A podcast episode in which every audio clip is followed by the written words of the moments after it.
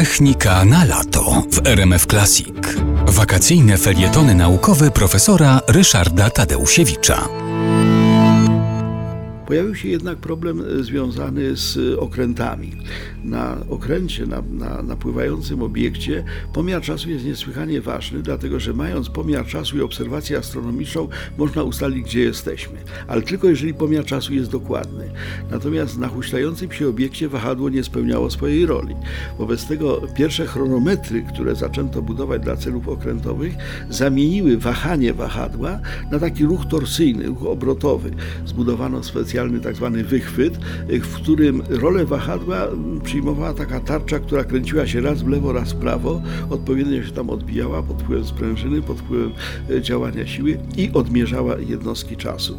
No, w chwili obecnej y, zegary mechaniczne już odeszły do przeszłości. To, czym posługujemy się, to zegary elektroniczne, ale tam także mamy drgania.